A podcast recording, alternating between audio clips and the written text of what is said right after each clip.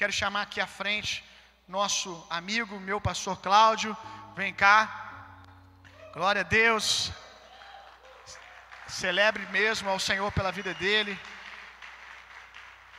Quero lembrar vocês, quero lembrar vocês que hoje temos culto à noite, então se você quiser ainda, você pode divulgar, indicar alguém, orientar para que né, alguém esteja com a gente aqui hoje à noite. Vai ser nosso primeiro culto à noite também. O motivo desse retorno principal é os irmãos que trabalham no domingo e não têm podido vir na ceia, no culto, mas sabemos que Deus ocupa espaço, meu irmão. Que com certeza mais um espaço aberto, mais um lugar que o poder de Deus vai ocupar e a gente vai ver outro lugar cheio de pessoas sendo salvas a partir de agora também no período da noite. Então, quando você receber uma palavra abençoada de manhã, fala assim: ah, eu quero mergulhar mais fundo nessa palavra. Ainda dá para você voltar à noite, porque ainda tem espaço. Mas daqui a pouquinho a gente vai chegar e falar assim: quem veio de manhã não pode vir de noite porque não cabe. Amém? Amém.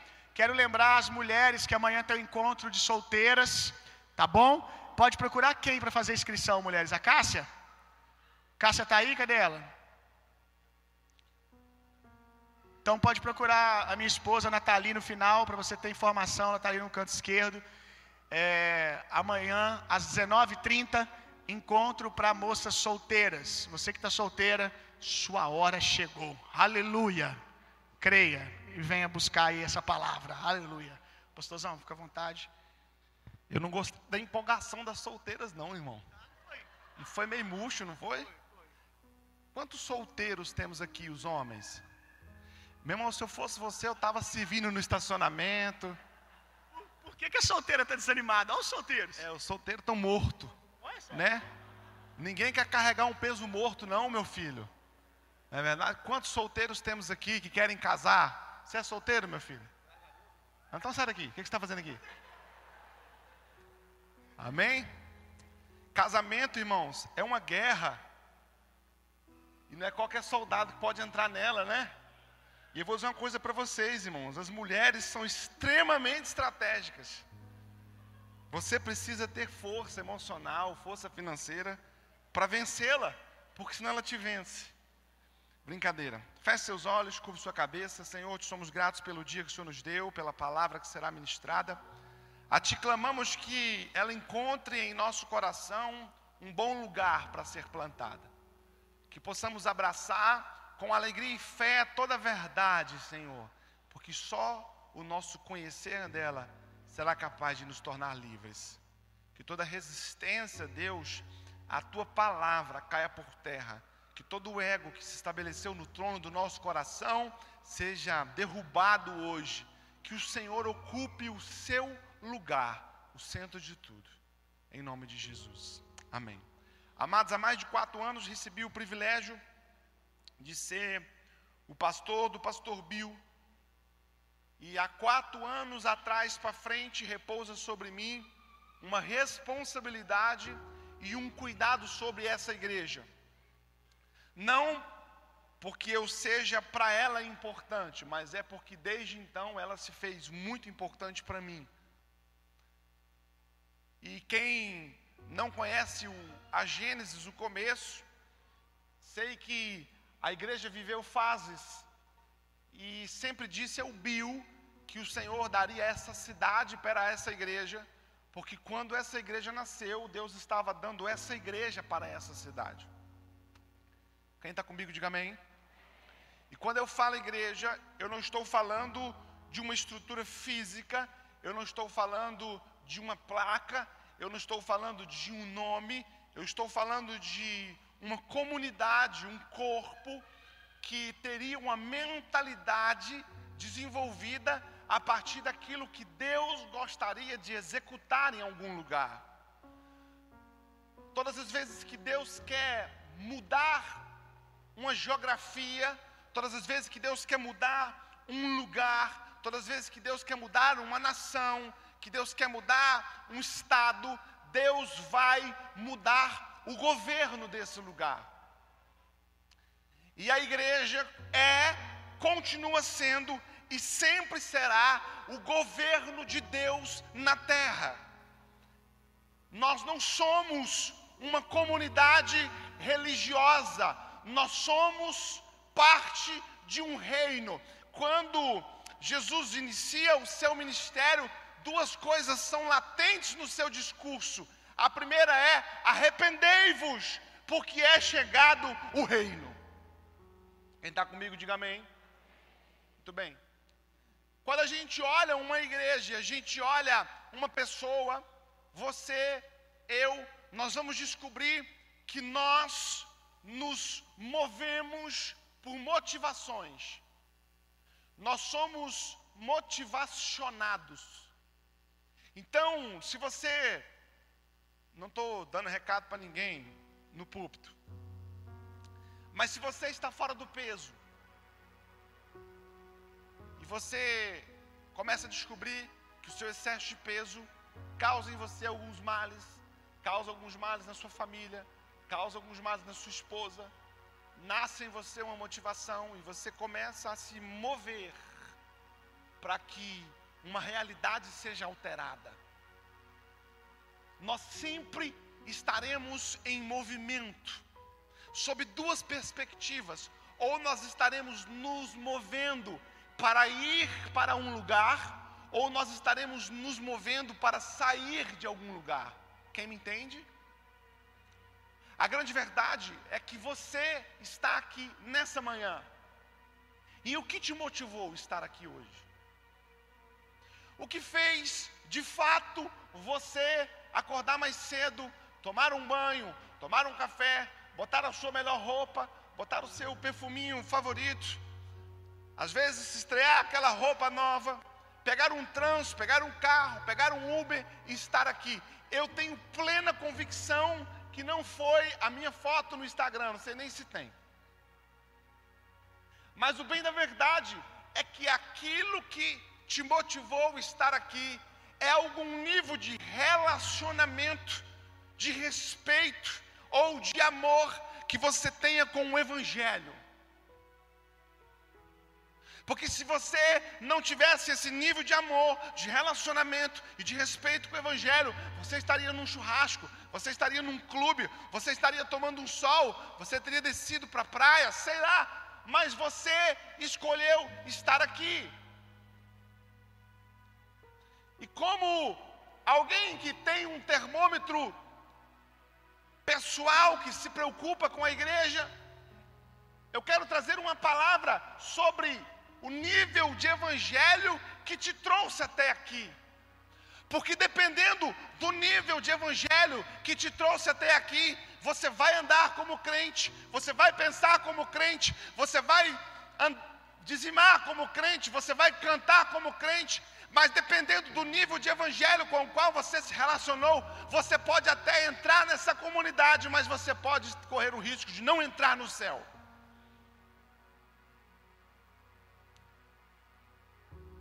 E o grande desafio de uma igreja não é a mudança social que ela fará, sim, faremos. Não é a mudança política que faremos, sim, faremos. Não é a mudança financeira que faremos, sim, faremos. Mas o grande desafio de uma igreja é a mudança em você. É de fato você viver a experiência de morrer para que Cristo nasça em você. Eu amo o livro de Timóteo, eu amo a relação que Paulo tem com o Timóteo, e amo tudo que ele escreveu para Timóteo. Tudo, tudo, tudo que Paulo escreveu para Timóteo, eu sou simplesmente apaixonado. E vou falar sobre o Paulo e vou falar um pouco sobre o Timóteo. Mas eu preciso que antes que eu fale sobre o Paulo, você entenda quem foi o Paulo. Que peça-chave na implantação da igreja primitiva foi o homem chamado Paulo. Que você entenda que esse Paulo, ele foi de fato levantado por Deus para uma missão que superou em muito tudo que os onze fizeram ele sozinho consegue executar de forma maestrica muito mais do que aquilo que os onze homens andaram com Jesus fizeram. Ele foi de fato o responsável pela igreja gentílica. Ele é o apóstolo que permitiu com que nós aqui pudéssemos ouvir falar de Jesus. Ele rompeu as barreiras geográficas, culturais. Ele foi o grande implantador das igrejas da época. Ele foi aquele a quem foi evangelizado pelo próprio Cristo. O próprio Cristo encontrou com ele. E olha que o estágio e o estado em que Cristo encontrou Paulo, talvez seria por você e por mim renegado, excluído, maldito. O perseguidor dos cristãos. E ele escreve assim no livro de 2 Timóteo, capítulo 4, versículo 1. Conjuro-te, pois, diante de Deus e do Senhor Jesus Cristo, que há de julgar os vivos e os mortos na vinda e no seu reino. Aí ele fala ao Timóteo: que pregues a palavra, instes a tempo e a fora de tempo, redargues, repreendas, exorte com toda longanimidade e doutrina porque virá tempo em que não suportarão a sã doutrina, mas tendo comichão nos ouvidos, amontoarão para si doutores conforme as suas próprias concupiscências, e desviarão o ouvido da verdade, voltando-se a fábulas. Mas tu se sóbrio, sofre as aflições, faze a obra de um evangelista e cumpra o teu ministério.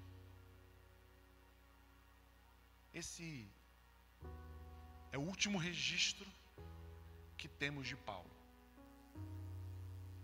Essa, de fato, inegavelmente, são as últimas palavras do maior evangelista do Novo Testamento. A própria carta revela da sua condição e da sua consciência de saber que, por mais que o seu histórico fosse cercado de grandes livramentos de naufrágios, de mordida de cobra, de prisões, Deus já havia dito a ele que agora era o seu fim. Essas são as últimas palavras de um homem que era conhecedor e sabedor da sua morte.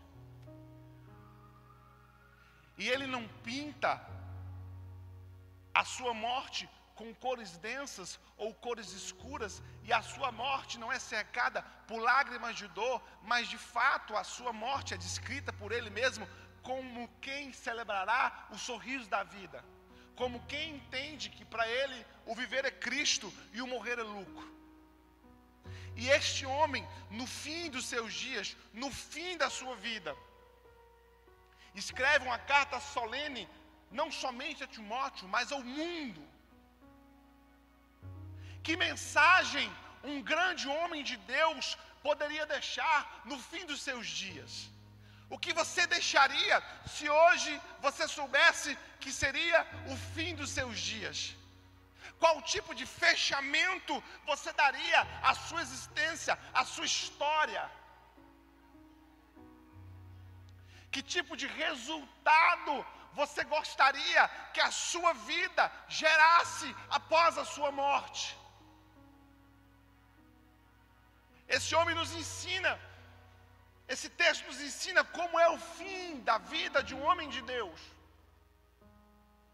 Aquele que implantou a igreja em Coríntios, em Gálatas, um homem que foi missionário no mundo inteiro, termina os seus dias sozinho, preso como um animal em uma cela.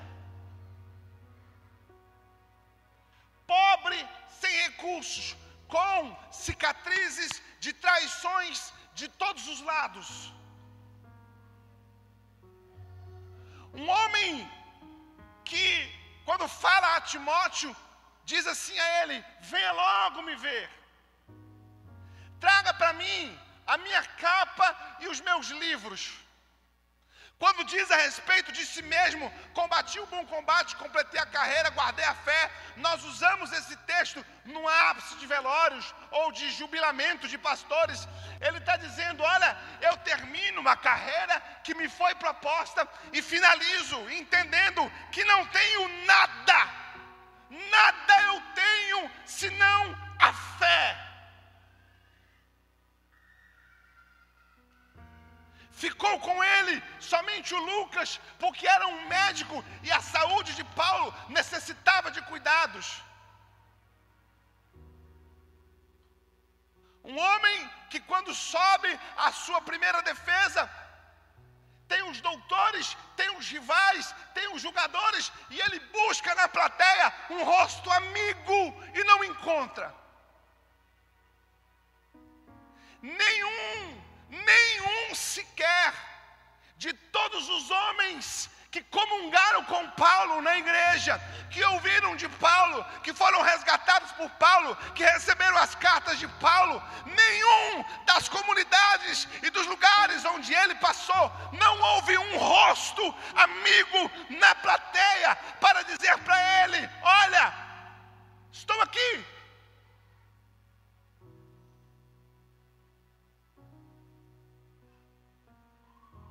E esse homem, quando termina os seus dias, a preocupação da sua mente e do que ele gostaria de dizer ao Timóteo, que seria naturalmente o representante que ele representou. A palavra que ele deixa ao Timóteo é: pregue a palavra.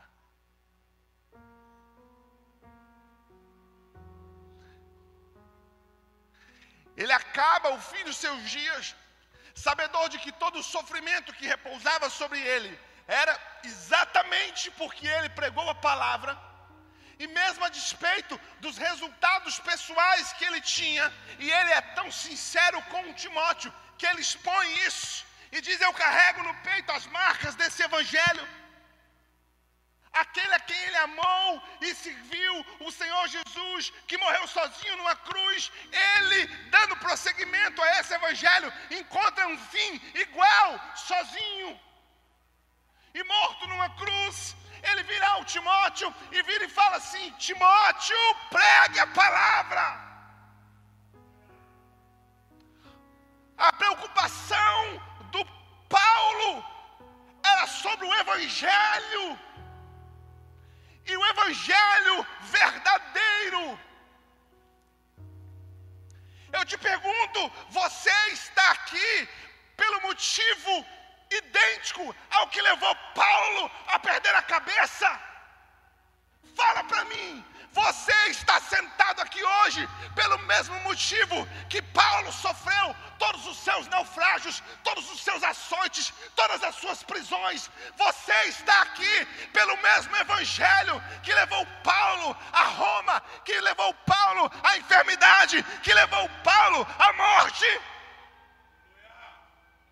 Fala para mim, é o mesmo evangelho que Pedro declarou e se tornou indigno de morrer crucificado como mestre e pediu para ser crucificado de cabeça para baixo.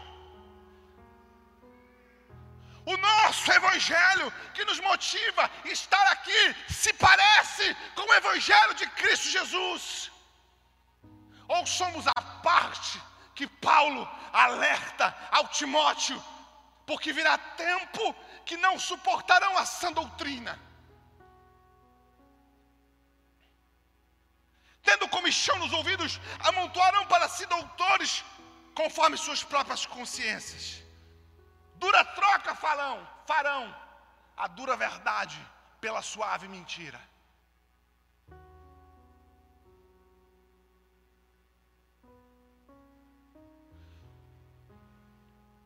Quero falar algumas coisas sobre o Evangelho. O verdadeiro Evangelho. 2 Timóteo capítulo 2, versículo 2 ao 5. E o que de mim, entre muitas testemunhas ouvistes, confia aos homens fiéis, que sejam idôneas para também ensinar aos outros. Versículo 3: Tu, pois, sofres aflições como bom soldado de Cristo. Ninguém que milita se embaraça com os negócios dessa vida, a fim de agradar aquele que alistou para a guerra. E se alguém também milita, não é coroado, senão militar legitimamente. Nós temos acompanhado a guerra que o mundo está vivendo, porque a guerra já é mundial, sempre falo isso já é mundial. Somos um mundo globalizado, com conexões de norte a sul, de leste a oeste. Qualquer efeito em qualquer lugar é um efeito em todos os lugares. Já sofremos a guerra hoje por conta do combustível, da falta de alguns suprimentos. Mas a gente olha os vídeos da guerra física lá na Ucrânia e a gente viu vídeos de pais se despedindo dos seus filhos e das suas esposas, dando talvez o último beijo e dando talvez o último abraço.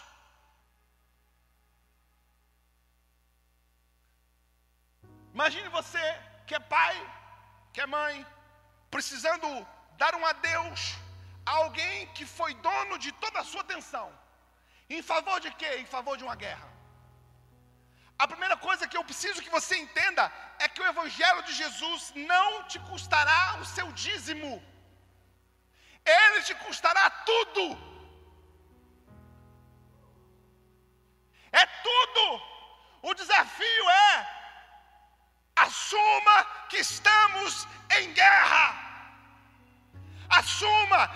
Esse evangelho que será pregado não é sobre uma igreja aonde você vem aqui e deseja receber aqui alguma coisa. Igreja maldita essa. Criamos uma performance de uma igreja em que eu te convido para vir para cá, para ser a partir daqui abençoado. Não, não, não, não, não, não, não, não. Acha esse evangelho aqui na Bíblia. O evangelho é venha, mas não venha sobre aquilo que você precisa levar, vem sobre aquilo que você pode trazer. Vem sobre aquilo que você pode servir, vem sobre reconhecer que Ele é o Senhor, que Ele é o Salvador, que Ele está no governo, e você não consegue se relacionar com Deus assim, sem usar do privilégio de estar em comunidade, para servir a comunidade em que está. Somos uma igreja adoecida, porque criamos um evangelho que não nos custe nada. Se precisar ficar meia hora aqui, depois do culto, é um problema.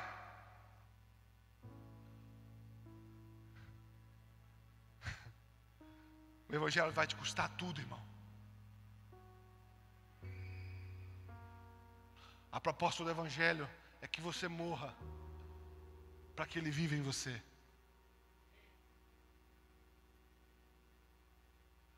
Não é sobre um namoro com Jesus, não é sobre uma simpatia com a música, não é sobre a emoção que você sente a partir da palavra, não é sobre o arrupio que você tem, não é sobre a lágrima que você derrama no seu rosto, é sobre a consciência de que você é um homem caído e que a cruz de Jesus pode colocar em você o caráter dele e te levar para a eternidade.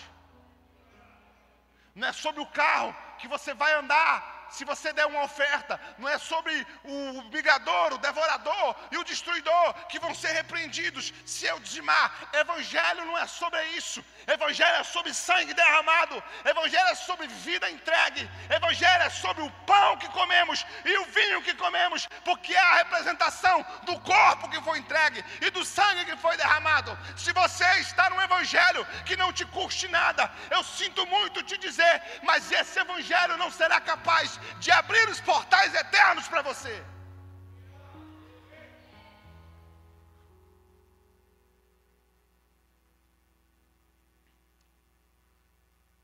O Evangelho não te deixa cômodo nem confortável. Se você vive uma vida de pecado, se você tem a mentalidade do mundo, se suas finanças não honram ao Senhor nessa casa, se você tem práticas sexuais pecaminosas, se você é um mentiroso compulsivo, se você trai a sua esposa, se você não honra o seu marido, se você não honra os seus pais, se você não paga quem você deve, se você é um mau motorista, se você é um mau funcionário, se você é um mau patrão, se você é um mau exemplo, e você senta aqui e esse lugar é confortável para você, nós estamos errando enquanto igreja. Arrependa-te e nasça de novo. Confesse os seus pecados, e Ele é fiel e justo para lhe perdoar. Pastor, e o que esse Evangelho vai exigir de mim? Tudo. tudo. Quantos tem curso superior aqui? Levanta a mão. Quantos tem curso superior aqui? Levanta a mão. Você tem noção do que ter esse curso superior exigiu de você? Você tem noção do que esse curso superior exigiu de você? Noites de sono, trabalhos, madrugada, recurso, recurso e recurso e recurso. Eu tenho dois filhos na faculdade, irmãos. Inclusive, meu sangue é AB positivo. Estou vendendo um rim. Se alguém precisar. Não bebo. não fumo. Isso eu faço, irmãos. Seu curso superior custou para você mais do que o teu evangelho te custa hoje. E tu acha que esse evangelho te leva para o céu? Uma das coisas que eu faço, eu, eu faço consultoria para pessoas que desejam solicitar o visto americano. E volta e meia eu estou na embaixada americana. E às vezes a gente está na fila da embaixada americana.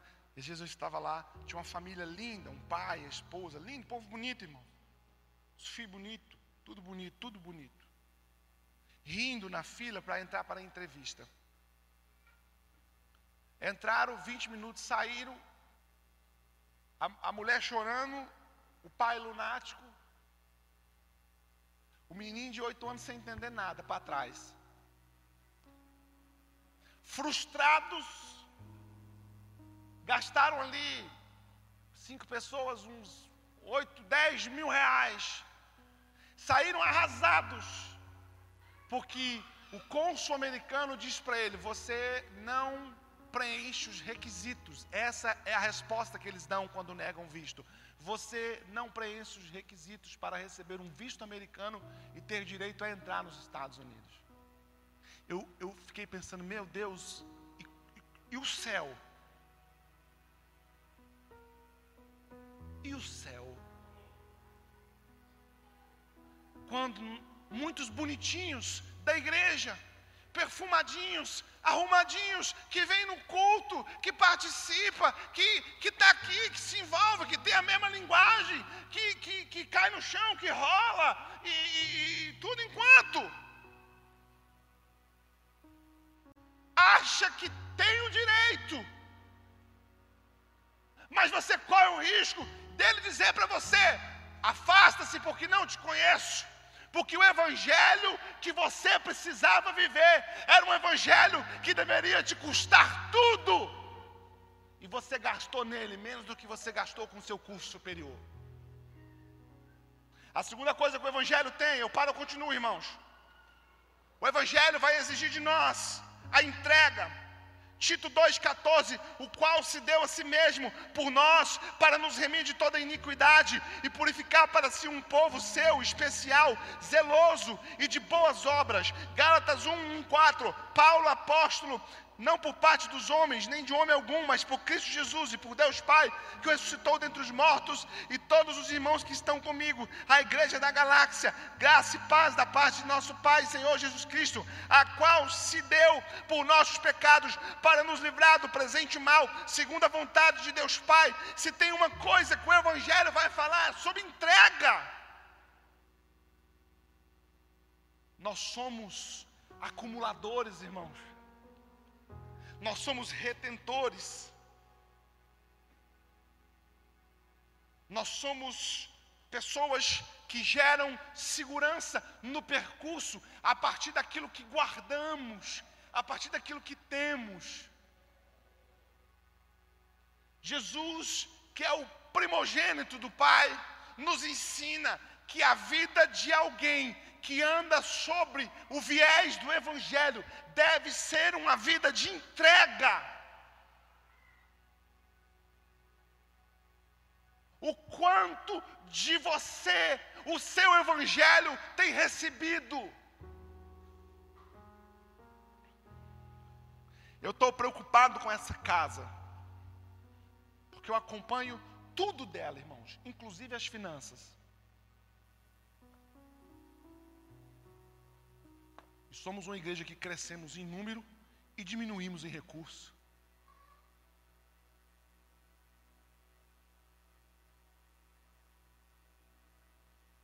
Essa conta é uma conta equivocada, irmãos.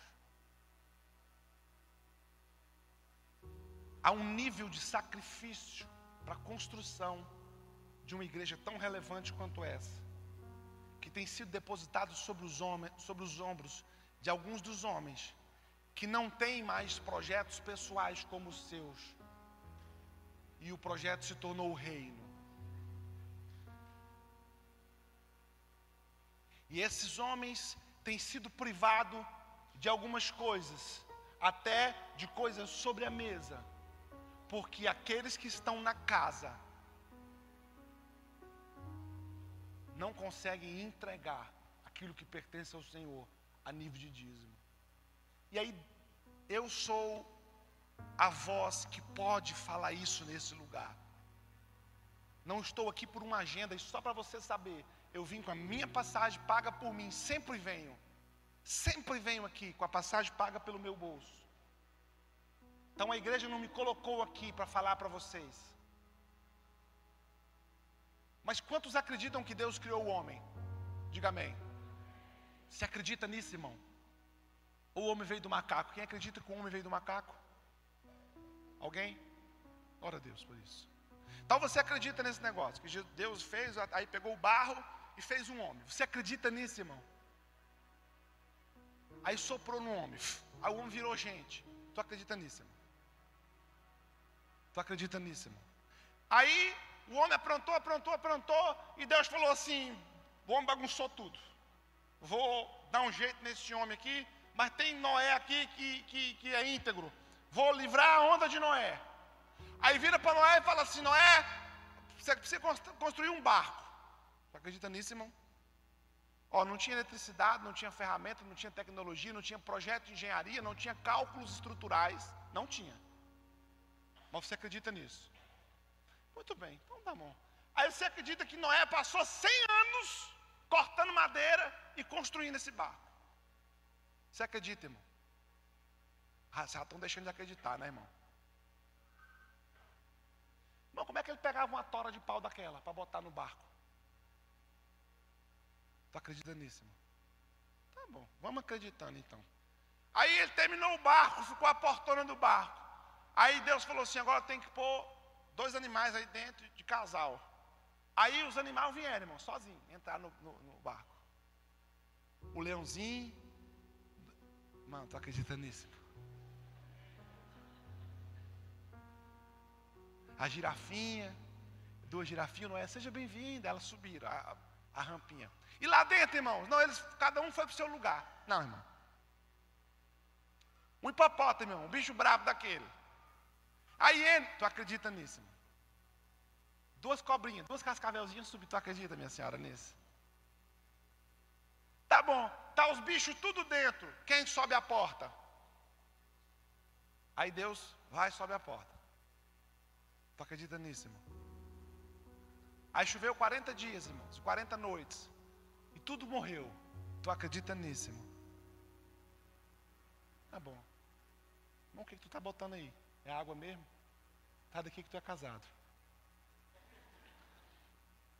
Beleza.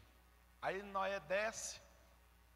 Noé estava tão indignado que planta um pezinho de uva. Primeira coisa que ele faz quando tem a uva é tomar uma cachaça. Vá, pá.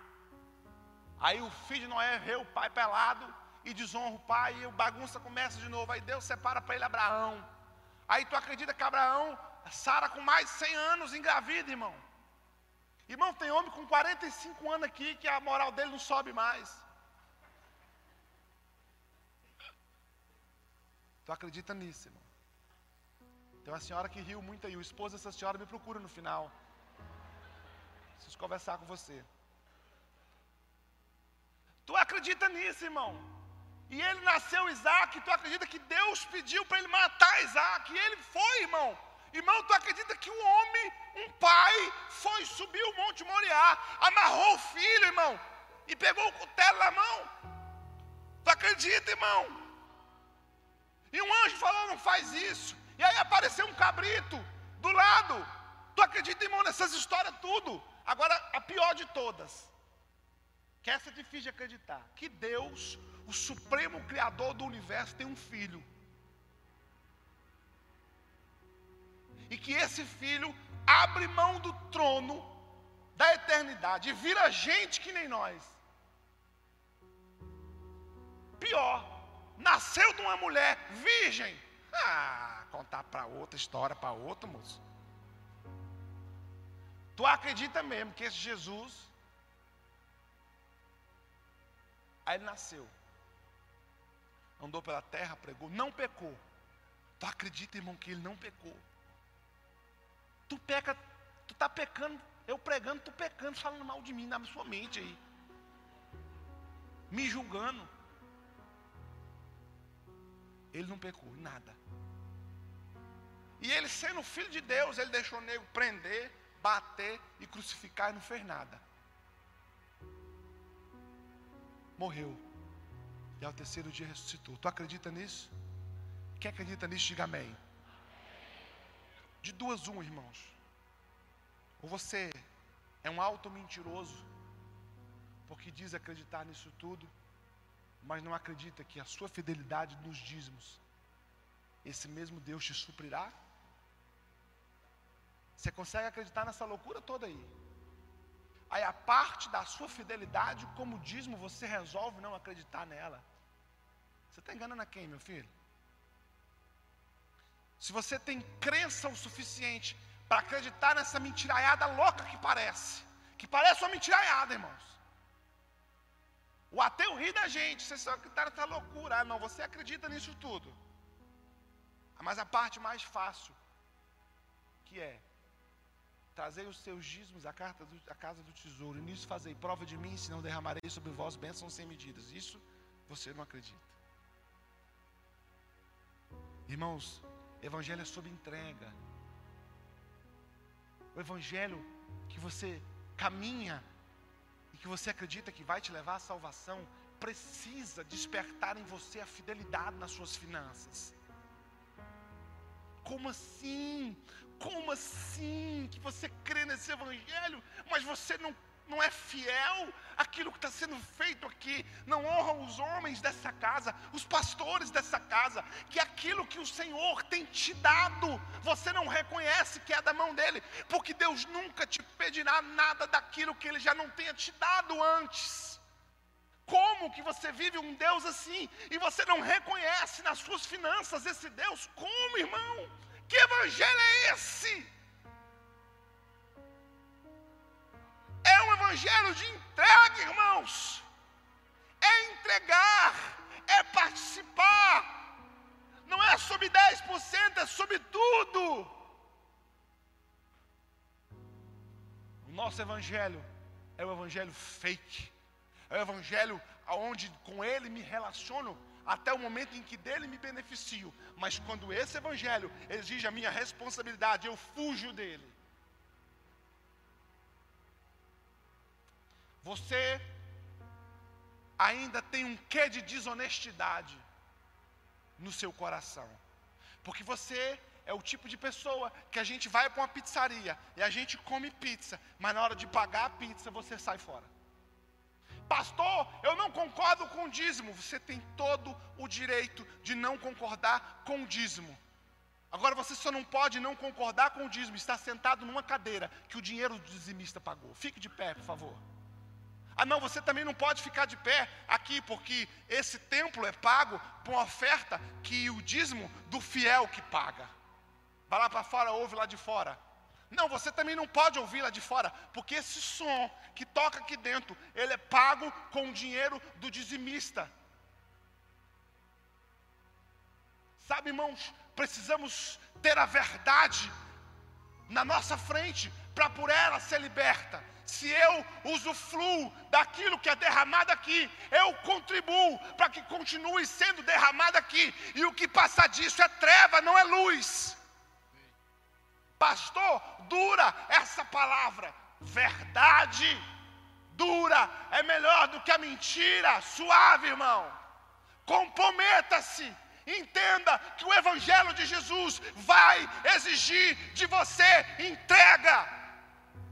Terceira coisa, é o Evangelho da reconciliação. Ele morreu por nós.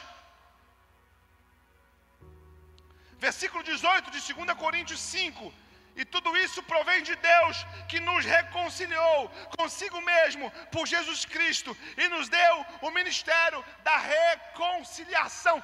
Deixa eu dizer uma coisa para você: o Evangelho de Jesus não é sobre falar do teu pecado que te leva para o inferno. O Evangelho do Senhor Jesus é sobre falar do sacrifício dele que pode te levar para o céu. A igreja não é detentora da mão de justiça de Deus. A igreja é detentora da mão da misericórdia de Deus. Nós fomos chamados para de novo levar o homem a Deus. Precisamos entender que o meu evangelho e que o seu evangelho, o evangelho que você diz que vive, o evangelho que você diz que prega, o evangelho que você diz que canta, ele tem que levar alguém de volta a Deus. A Deus. Não aquilo que Deus pode oferecer. Não é sobre as bênçãos que Deus me dará é sobre o milagre que Ele já me deu na cruz. Sabe para que estamos aqui, irmãos? Para dizer ao perdido: há esperança para você. A quarta e última coisa que o Evangelho precisa fazer por nós, e nós por Ele. Em Mateus 4, 23, Jesus ia passando por todas as cidades e povoado, ensinando nas sinagogas, pregando as boas novas do reino e curando todas as enfermidades e doenças. Deixa eu dizer uma coisa para você. Sabe por que muitos de nós somos arrancados do Evangelho? Quantos conseguem lembrar de alguém que já esteve entre nós, ou nessa casa, ou em outra casa, e hoje não mais? Deixa eu dizer uma coisa para você. A sua e a minha boa notícia. Olhe para mim. Quem está comigo, diga amém. A sua e a minha boa notícia.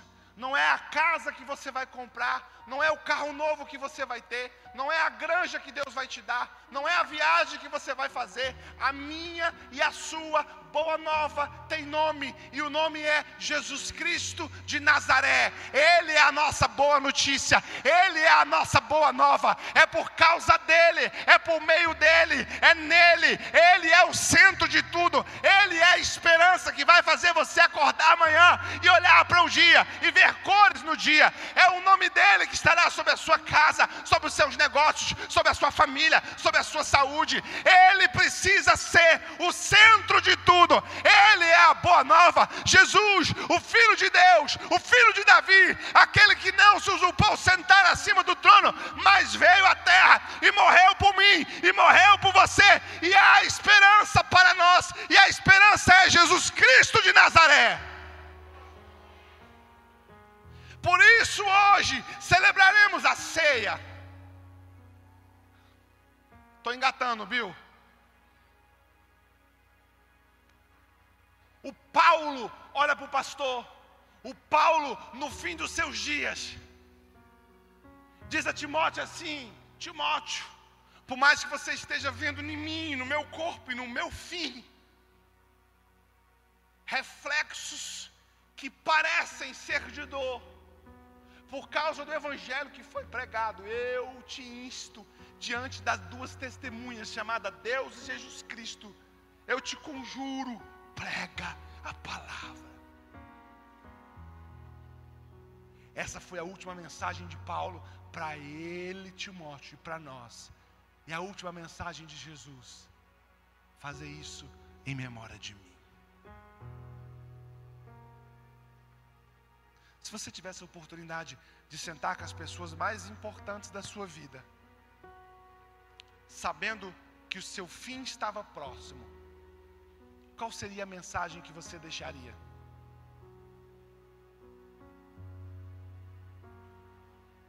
Jesus senta com os doze e ele usa uma expressão poderosa que ele vira e fala assim: Estive ansioso para comer com vocês essa Páscoa. Outras Páscoas, Jesus já havia comido com os discípulos. E para quem não sabe, a Páscoa, a palavra Páscoa, na sua origem é Pesach, que significa a passagem. A Páscoa foi a celebração da saída do povo do Egito em direção ao deserto em busca da terra prometida. Aonde o sacrifício contra a morte que sobreveio sobre os primogênitos foi um cordeiro. E o sangue desse cordeiro foi aspergido nos portais da casa, e a carne desse cordeiro foi comida. E ali eles celebraram o Pesach, a passagem. E Jesus vira e fala: Eu estive ansioso em celebrar com vocês agora a passagem, a Páscoa. Porque a partir de agora eu sou o Cordeiro de Deus que tira o pecado do mundo.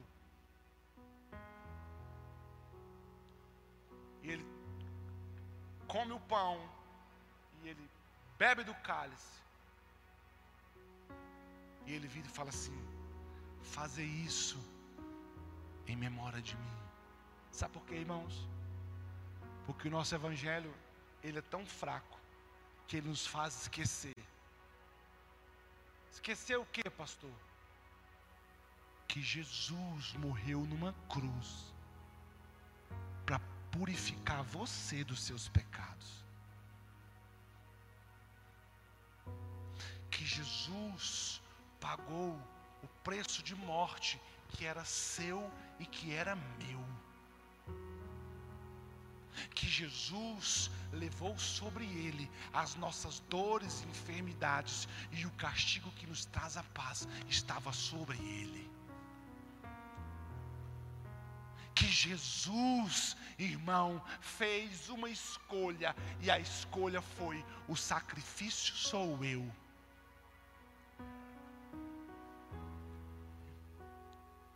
Essa é a boa nova. Jesus, o Filho de Deus. Sabe o que faremos aqui, irmãos? Nós celebraremos e rememoremos a nossa boa notícia. Jesus morreu e ao terceiro dia ressuscitou. E olha para o pastor, e ele disse algo: Eis que eu estarei convosco todos os dias até a consumação dos séculos. Hoje é o dia que Ele está entre nós. Lembre-se de quem Ele é e lembre-se do que Ele fez. Arrependa-te de todos os seus pecados. Arrependa-te das tuas iniquidades. Arrependa-te das coisas que você pensou, que você falou e que você fez, e que todas essas coisas feriram a integridade do Espírito de Deus em você. Lembra-se que Ele foi, mas que Ele não nos deixou órfãos, Ele nos enviou o Espírito Santo de Deus, e esse Espírito habita em nós e todas as vezes que você pecou, e todas as vezes que você mentiu, e todas as vezes que você deu play naquele vídeo, e todas as vezes que você xingou, e todas as vezes que você maldizeu, você feriu a presença dele em nós. Lembre-se, irmãos, que um dia os portais vão se abrir e não haverá mais dor ali. Chegará um dia, irmãos, que ou ele descerá nas nuvens do céu para nos levar, ou o seu relógio aqui vai parar, e aonde você estará, isso dependerá do nível de evangelho que você vive. Evangelho não é sobre o pão que se come, é sobre o pão que se parte. Lembra, em memória de mim. Há um preço que foi pago.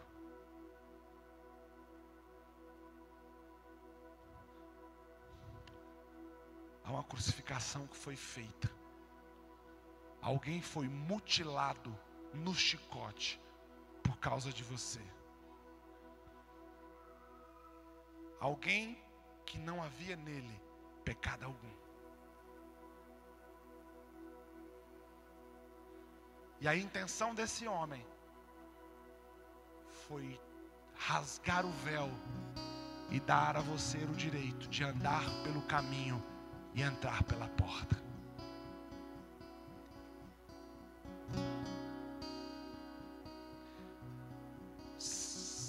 Uma das funções de um pastor é admoestar, é de repreender um erro.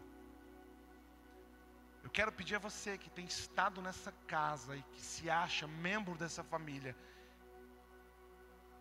que tem entendido o que Deus tem feito aqui, e o seu coração não anda em fidelidade nas suas finanças, você não só está pecando contra aquilo que Deus está fazendo aqui, mas contra cada homem que vive disso aqui.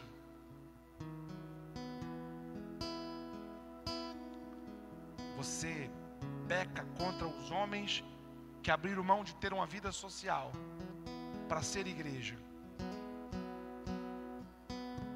Não somos uma igreja prostituta, porque tudo que nós pedimos aqui em nome de Jesus nós gastamos em nome de Jesus. Mas você tem tornado a sua vida mais fácil para tornar a vida deles mais difícil. Isso não é justo. Arrependa-te do teu pecado e seja fiel. Fique de pé em nome de Jesus. É sobre um sangue que foi derramado que deve custar tudo a você. O Evangelho vai te exigir tudo. Só esse Evangelho te leva para o céu.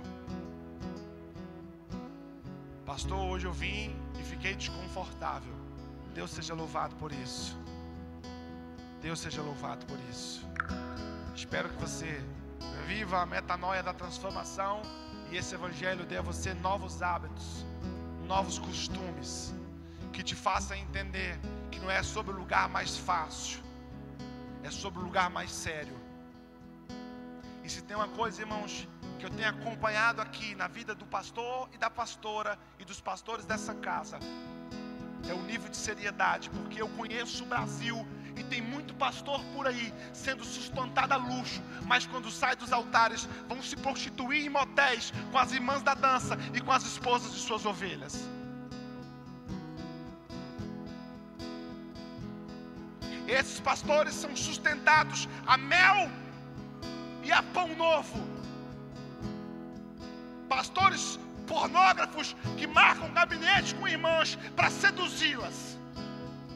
E se tem uma coisa que esse povo aqui não faz, é isso. E se um dia vierem a fazer, eu serei o primeiro, irmãos, a admoestá-los e a colocá-los no lugar deles.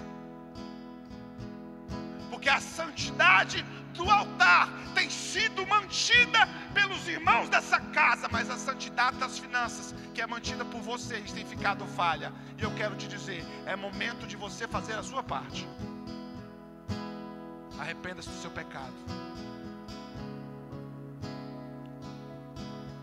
Em nome de Jesus. Paulo diz assim: examine-se, pois, o homem a si mesmo, e depois sei.